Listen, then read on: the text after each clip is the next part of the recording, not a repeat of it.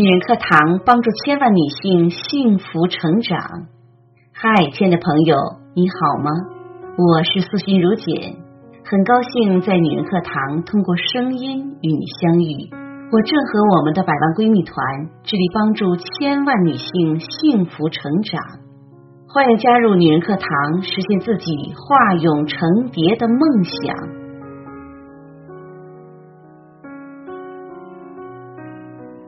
生活中，我们常常愿意和脾气好的人相处，与他们在一起，关系融洽，舒适自如。可我们也难免会遇到脾气差的人，通常我们选择敬而远之，因为脾气差的人就像炸弹，一旦引爆，就会给自己和他人带来前所未有的麻烦。要说起因为自己脾气差而毁了前程的明星，那非超女唐笑莫属了。从超女中脱颖而出，本该迎来自己事业的上升期，但是唐笑却因为在某次活动中没带证件，被守门的武警拦下而掌掴武警，从此她的名字与这个负面新闻联系在了一起。后来无论他怎样公开道歉，也于事无补，以至于他晒出结婚照的时候，网友们送祝福的不多，关注他打武警事件的人倒不少。这个结果想必是唐笑始料未及的，估计他已经在为自己当年的差脾气而悔不当初了。今天我就和大家分享才华水木君的文章，想毁掉一个人，脾气差就够了。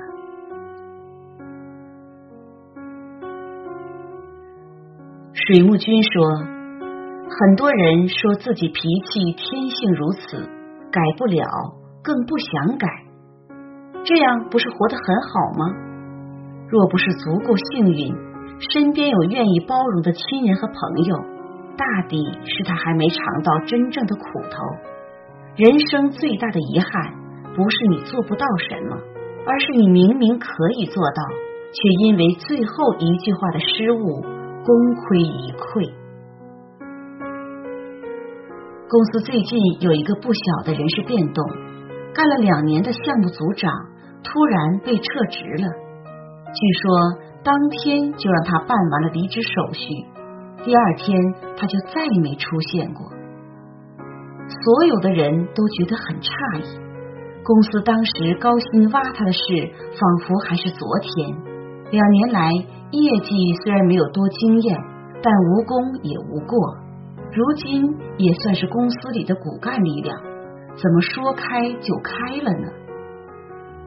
看了顶替他的人选，大家一下子都明白了，原来有一种解雇叫做性格不合。新上任的组长虽然能力不是最突出的，但乐观友善，人缘超好，和同事的关系特别融洽。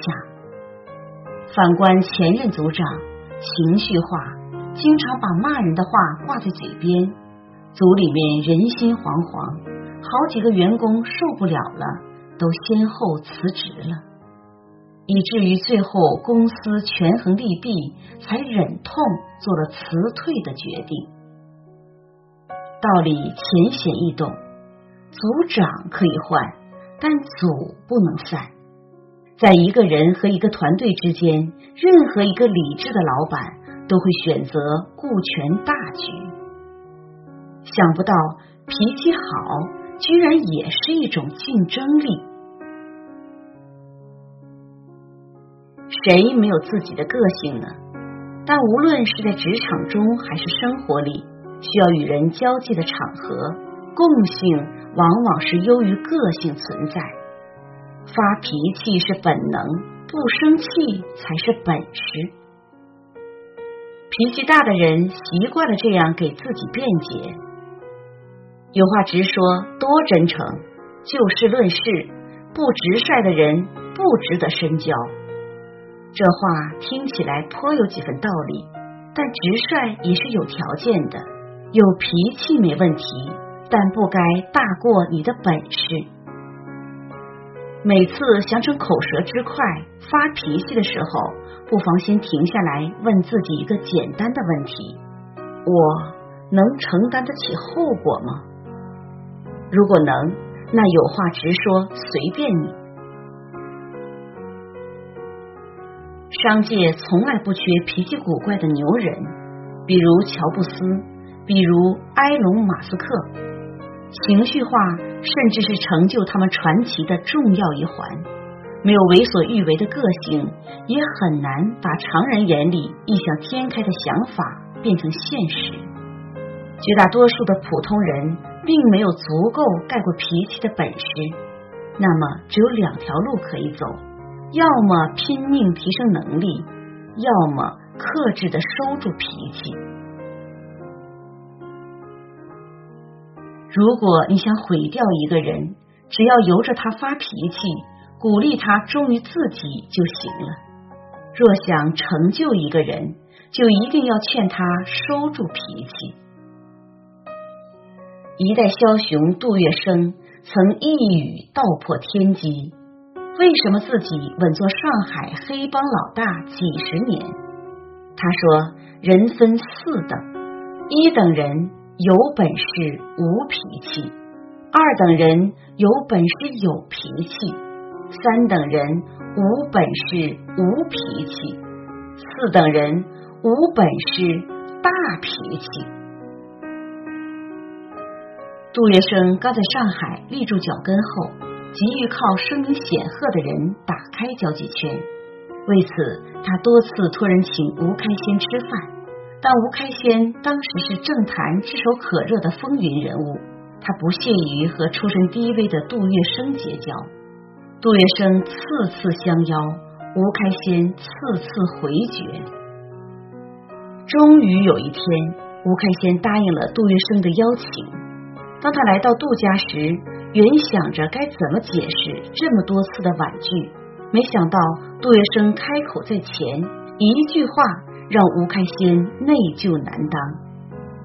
老早想约吴先生过来坐坐，因为我这里一天到晚人来人往不得空隙，所以拖到今天，还望海涵。两人从此结为挚友，情谊深厚。很多人说自己脾气天性如此，改不了，更不想改，这样不是活得很好吗？若不是足够幸运，身边有愿意包容的亲人和朋友，大抵是他还没尝到真正的苦头。人生最大的遗憾，不是你做不到什么，而是你明明可以做到，却因为最后一句话的失误，功亏一篑。奥里森·马登在《一生的资本》中写道，任何时候一个人都不应该做自己情绪的奴隶，不应该使一切行动都受制于自己的情绪，而应该反过来控制情绪。聪明的人拿得出本事，收得住脾气，他们自己是情绪的主人，所以人生也尽在掌控之中。如果你是对的，你没必要发脾气；如果你是错的，你没资格去发脾气。这才是真正的智慧。别等到百分之一的情绪失控，毁了你百分之九十九的努力，才追悔莫及的明白，人生最重要的两个能力，就是好好说话和情绪稳定。好了，今天的分享就是这样了。胡适说，世间最可恶的事，莫过于一张生气的脸；世间最下流的事，莫过于把生气的脸摆给旁人看。请不要随意对别人发脾气，因为谁都不欠你的。有本事有涵养的人，从来不向别人乱发脾气。你希望这话说的是你吗？感谢你的聆听与陪伴，我是素心如姐，愿我的声音能给你温暖与力量。